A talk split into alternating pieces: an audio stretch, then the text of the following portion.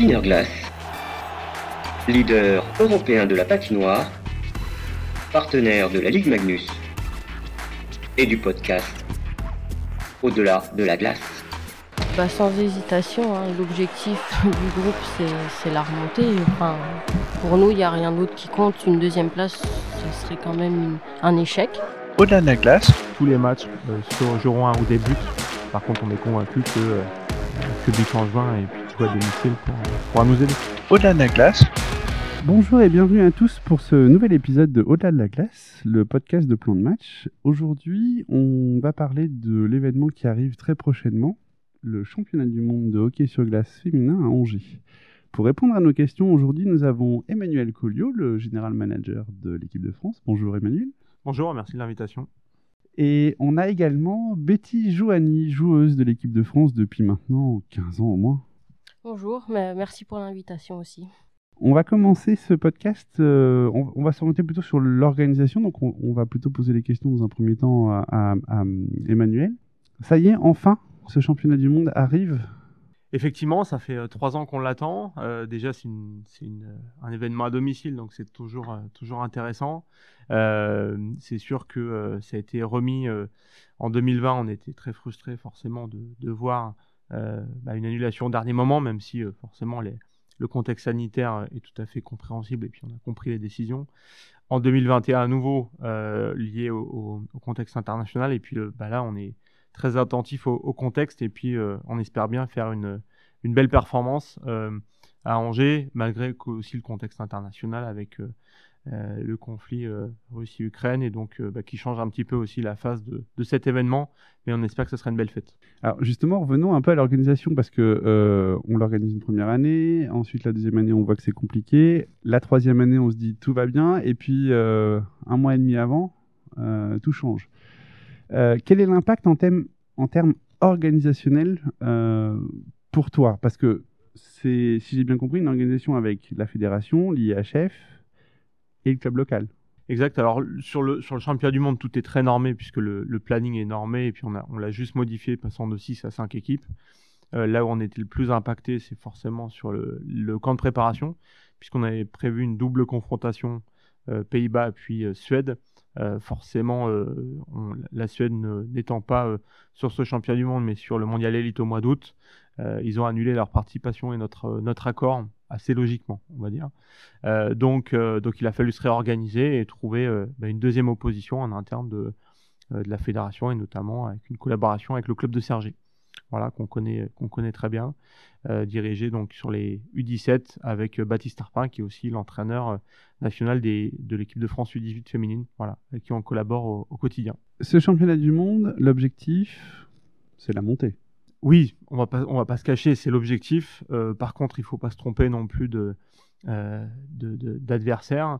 Euh, on se rappelle, on était monté il y a trois ans déjà à, à on avait perdu contre la Norvège, on avait gagné en temps supplémentaire contre l'Autriche. ce tournoi sera très serré et effectivement, peut-être qu'on a l'étiquette de, on va dire de d'équipe qui, euh, qui doit monter ou qui doit gagner, euh, ce ne sera pas facile. Et tous les matchs euh, seront, se joueront un ou des buts. Voilà, on n'est pas, on n'a pas de marge, on n'est pas au-dessus. Par contre, on est convaincu que le public en juin et puis tout à domicile pourra, pourra nous aider. Dernière question sur cette partie-là. finalement, là, sur ce championnat, il n'y aura qu'une montée. Est-ce que finalement, ça complexifie pas un peu la tâche? Il y avait deux montées pour six équipes, il y en a une montée pour cinq équipes. Euh, effectivement, le, ratio statistique euh, diminue, euh, mais en même temps, au regard de, de, l'équipe de Suède, on pouvait logiquement penser qu'ils allaient au moins prendre un des deux tickets, même si le sport commence chaque match à 0-0. ça change la donne, en même temps, il va falloir gagner les quatre matchs, se placer premier. Donc, le contexte est celui-là et on, travaille avec, euh, même si euh, voilà, ça n'a pas changé notre, notre façon de fonctionner ou d'aborder la compétition. Euh, bien au contraire, voilà, c'est, on souhaitait quand même gagner le championnat du monde, donc que ça soit à 5 ou à 6 équipes, ça ne change pas l'objectif. Alors Betty, est-ce qu'il n'y a pas un peu une sorte de frustration de ne pas pouvoir rejouer la Suède à domicile? Bah, on était toutes revanchardes euh, quand même parce que bah, c'est, ça a été très dur euh, au mois de novembre euh, pour tout le monde parce que c'était quand même l'objectif pour tout un groupe, pour toute une génération. Donc oui, après c'est, c'est le sport, c'est comme ça et on les rencontrera plus tard s'il faudra les rencontrer plus tard. Parce que toi, en plus, la Suède, c'est un pays que tu connais plutôt bien, euh, très bien. tu as eu des bons et peut-être même des moins bons moments là-bas. C'était un peu particulier pour toi quand même. Oui, bah c'est sûr, on joue contre euh, des, euh, des filles avec qui j'ai joué en club, voilà, Théo a plus ou moins euh, des liens, euh, donc euh, mais bon après sur le terrain c'est des adversaires, donc euh, après euh, c'est pas pas difficile sur ça, mais euh, voilà après c'est sûr que bah y a y a toujours une équipe joyeuse, une équipe euh, ben, qui pleure et malheureusement ça a été nous, mais euh, ouais euh, c'est c'est dommage parce qu'on aurait bien voulu leur mettre une petite euh, petite victoire dans la face, mais ça sera pour une prochaine fois. Je voudrais revenir sur ta saison à toi qui a été un petit peu compliquée. Comment tu l'as vécue toute cette saison? Et puis, comment tu te sens aujourd'hui à l'approche de ce championnat du monde? Bah, c'était plus la saison dernière qui a été compliquée, ma dernière saison en Suède à Stockholm, où j'étais vraiment, euh, je voulais arrêter. J'en avais parlé à Greg euh, parce que ouais, ça s'est très très mal passé et euh, j'ai eu un peu des problèmes aussi euh, voilà, mental tout ça.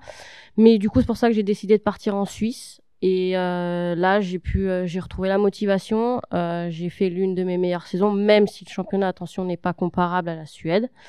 Mais euh, voilà, j'ai quand même réalisé une euh, très bonne saison et c'est ce qui m'a remis euh, sur pied et qui m'a permis aussi de performer avec l'équipe de France cette saison. Et du coup, ben, j'aborde la compétition euh, en forme et puis, et puis à fond, quoi. Tu as envie de continuer encore quelques saisons? Alors justement, ça a été euh, la question. J'ai eu beaucoup euh, de- d'entretiens avec Greg sur ça. Et aussi, euh, je sais qu'on est pas mal à vouloir arrêter. Mais j'ai décidé de continuer encore et je ne m'arrêterai pas à ce championnat du monde. Quand? Je ne sais pas. Euh, je- je- si ça t'ennuie pas, euh, je voudrais revenir sur cette saison en Suède. Euh, pour, pour la petite histoire, on, on l'avait un peu évoqué en- ensemble. Et je pense que c'est important aussi que, que nos auditeurs comprennent ce que c'est que d'être sportif de haut niveau.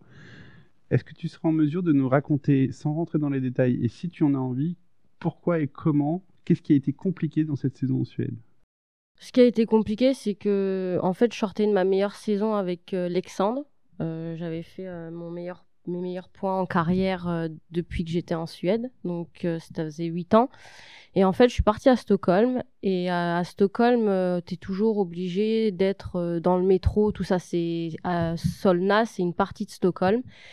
Et en fait, avant que je signe, on m'avait fait signer sans, euh, me, sans avoir de boulot. Et on m'avait promis un travail. Et plus les mois passaient, moi j'avais de travail. Et du coup, ben voilà, je me suis retrouvée dans des conditions de logement pas acceptables. Du coup, j'ai dû trouver de mon côté, mais après, il fallait le payer. Euh, donc, euh, on, on se vient à faire du babysitting jusqu'à 4 heures, 3 heures, des fois quand les parents rentraient. Donc, certes, c'était pas chez moi. Donc, après, le lendemain, tu rentrais, tu avais l'entraînement à 7 heures du matin. Bah, au bout d'un moment, ça pèse sur, euh, sur le mental et puis ça devient une spirale. Si ça va pas bien à l'extérieur, ben ça va pas bien au hockey. C'est ce qui s'est passé. Après, je pre- plus dans les détails. Après, c'est personnel. Mais voilà, en gros, ce qui s'est passé. Et c'est un tout. Euh, la sphère sociale est très importante pour euh, être performante sportivement. Bah, merci pour ça, parce que je pense que c'est important de mettre en, avant aussi que euh, on, vous voit performer sur la glace, mais que euh, l'environnement est important et que malgré tout, le championnat suédois est quand même l'un des meilleurs au monde et que ben, les conditions sont parfois pas simples. Euh, comment tu as eu cette opportunité en Suisse? Tu y avais déjà joué, il me semble? Non, jamais. J'ai joué au Canada un an et après je suis partie directement en Suède. C'est euh, une fille euh, de Suisse, du, de Beaumont, qui a joué déjà avec Lara, il me semble, et Gwen. Et euh, du coup, elle m'a contactée en me disant oui, on a entendu que tu n'avais pas de club. Et ça s'est fait au mois d'août, en fait, super tard, parce que j'étais partie pour jouer avec le HC74. Parce que j'ai eu un boulot à 50% à la salle de Chamonix comme préparatrice physique. Et du coup, euh, du coup, je voulais pas repartir vivre à l'étranger parce que j'ai mis un pied à l'étrier dans ce que je veux faire plus tard. Donc du coup, euh, c'était parfait. Les week-ends, je joue, je m'entraîne la semaine avec les garçons et je travaille. Tu, es tout- tu as réussi à développer ton activité de coaching, ça marche plutôt bien? Oui, ça marche euh, même très bien. Donc ça veut dire qu'aujourd'hui, tu alternes entre la Suisse et, la Haute-Savoie? Oui, c'est ça. Et c'est un mode de fonctionnement qui te plaît bien et que tu vas continuer pendant Ouais, ben pour moi, à l'âge d'aujourd'hui, si j'étais plus jeune, non. On a envie d'être dans une équipe tout le temps. Mais là, au jour d'aujourd'hui, j'ai boulot et hockey. Et là, maintenant, à mon âge, c'est ce qu'il me faut parce que j'ai besoin de penser aussi, euh, tout simplement. Par exemple, cotiser pour la retraite, c'est tout bête, mais malheureusement, c'est le cas. Et euh, quand on est sportif de haut niveau, euh, sans fiche de paye ou quoi, on cumule pas de, de points de retraite, à part si on a, on a le droit à un petit quota, mais sur toute une carrière, euh, ça fait rien du tout. En tout cas, je te sens beaucoup plus. euh, Enfin, je te sens plus, pas plus. Je te sens motivé et, euh, et je te sens mieux qu'à les, les deux, trois dernières fois où on a pu se croiser. Ça Oui, c'est sûr, là, je, je suis très bien. Et puis, en plus, euh, ça fait trois ans qu'on attend ce mondial. La patinoire va être pleine. J'ai hâte et ça va être une grande fête. Quel adversaire tu, ou vous pouvez euh, le plus craindre? Comme euh, l'a dit Manu juste avant, ça va être un championnat serré. Euh, ça va jouer d'un but, mais ça peut autant tourner en notre faveur qu'en la faveur des adversaires. Moi, je mettrais quand même, il y aurait trois, ce serait Slovaquie, Autriche et Norvège, il faut pas se le cacher. Mais les Pays-Bas, c'est aussi très très hargneux comme équipe, donc euh, j'en mets pas un en dessous. Il y en a un que tu connais mieux que les autres? Non, parce que on va dire la Norvège et la Slovaquie, on les a joués cette année, donc on sait à quoi s'attendre. L'Autriche, ça fait longtemps qu'on les a pas joués, comme les Pays-Bas, donc on verra, euh, on analysera leurs matchs euh, qu'ils auront joués avant qu'on les joue. Une petite question. euh, Qu'est-ce que tu fais en dehors de ton boulot et du hockey pour te détendre? Alors, j'ai pas vraiment beaucoup de temps parce qu'entre les voyages euh, en train et euh, là, mais euh, qu'est-ce que je fais? Ben, je vais souvent me détendre avec mes amis au restaurant, par exemple, ou, voilà, ça serait plus ça, ou avec ma famille parce que j'ai ma famille qui habite sur Chamonix presque toutes, donc avec mes cousins cousines, donc voilà, ça serait ça. J'aime bien voyager quand j'ai le temps. Du ski, du ski de randonnée Oui, je fais beaucoup de ski, beaucoup de ski de rando aussi, ouais. C'est pas vraiment du repos, donc du coup. euh, Mais euh, oui, j'aime bien faire ça aussi avec euh, mes amis. ouais. C'est un moyen de se détendre. Oui, tout à fait. Voilà, c'est un moyen d'être dans le calme et avoir personne des fois. Juste de s'évader, c'est bien, ça fait du bien. Tu fais à peu près combien de rando par an? Ah, J'en fais pas mal, mais ouais, une petite euh, trente-quarantaine, si je peux dire. Bah, plus cette année, vu que j'étais euh, vraiment sur Chamonix, donc ouais, à peu près. Donc tu connais tout le coin des randos dans Chamonix? Pas mal, si quelqu'un a besoin d'un guise, je serai là. Et t'as pas, t'as pas envie de découvrir d'autres vallées? Non Chamonix, c'est tu Non. au cœur? En fait, je me dis, quand si j'habite en France, j'habite à Chamonix ou autrement je pars. Pourquoi? Euh, je sais pas, c'est peut-être le fait euh, d'être né euh, là. Généralement, les gens qui ne sont pas nés à Chamonix veulent pas y rester. Mais moi, c'est quelque chose que j'ai du mal à habiter euh, ailleurs. Euh, peut-être que. Hein, on sait pas de la, la vie ce qu'elle nous réserve, mais voilà, pour l'instant, euh, ça serait Chamonix, en France. Et à l'étranger? À l'étranger, j'ai quand même un petit coup de cœur toujours pour la Suède. Euh, c'est vrai, mais euh, je sais pas encore. Comme je l'ai dit, c'est par rapport au boulot, euh, tout ça. Donc, euh, on verra si j'ai des opportunités. euh, pas pour le pour jouer au hockey, attention, pour plus tard dans la vie, je sais pas. Tu as fait un peu une croix sur le hockey en, en Suède après cette mauvaise expérience? Oui, parce que, comme j'ai dit, maintenant, j'ai besoin de me concentrer sur euh, ma vie professionnelle aussi.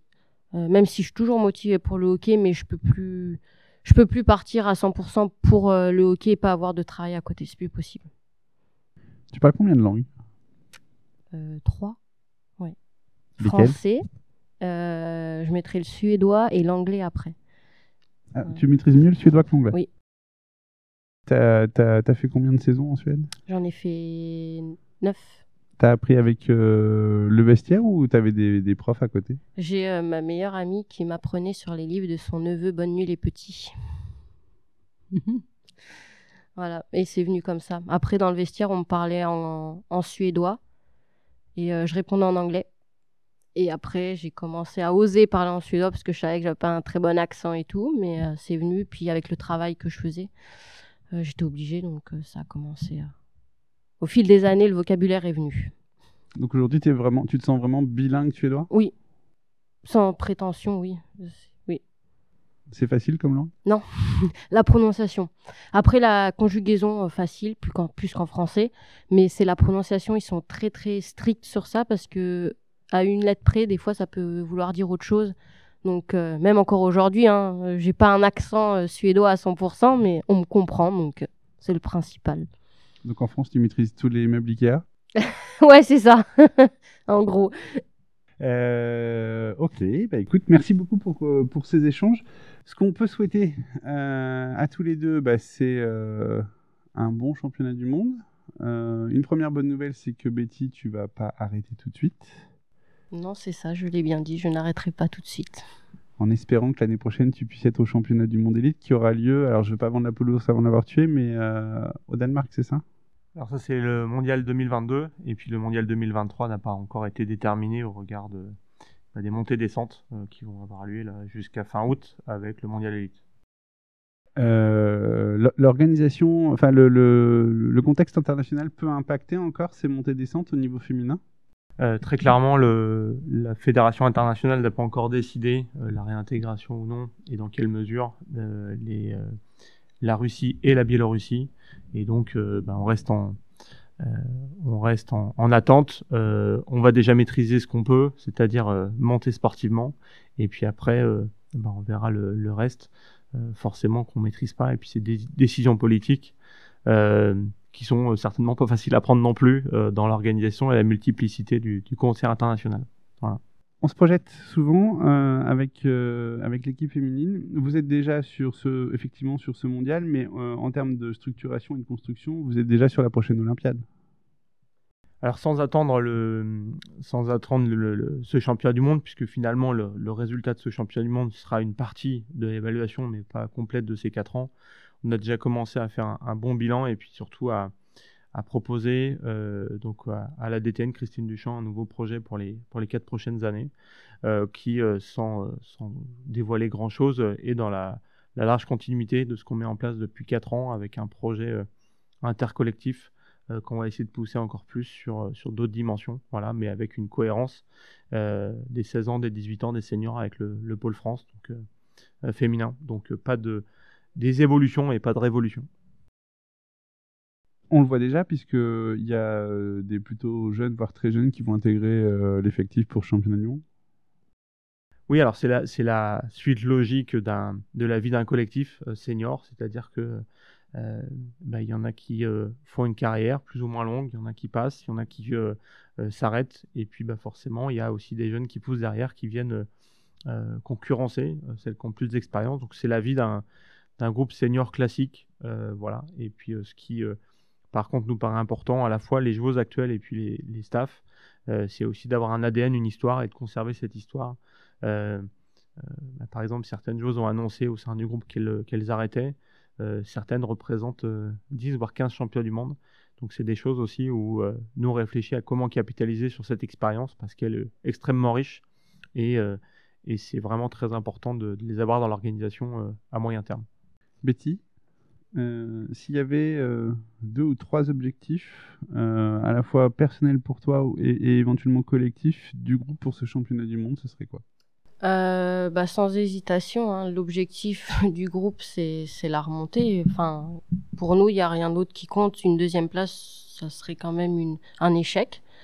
Donc, une deuxième place, non, c'est pas possible. Donc, une première place. Euh, après, euh, individuellement, ben, c'est euh, remplir mon rôle, être à 100% euh, prête. Euh, être là pour l'équipe, euh, voilà, c'est performer à 100%. Euh, si je performe pas à 100%, je serais déçu. Et c'est comme ça que je pourrais aider l'équipe avec mon expérience et donner mon 100% à chaque match. Merci à tous les deux pour ce temps. Merci à vous. Merci. Euh, quant à nous, on va se retrouver euh, très prochainement sur un nouvel épisode, probablement pour les championnats du monde masculin ou une autre surprise. Merci beaucoup et à très vite.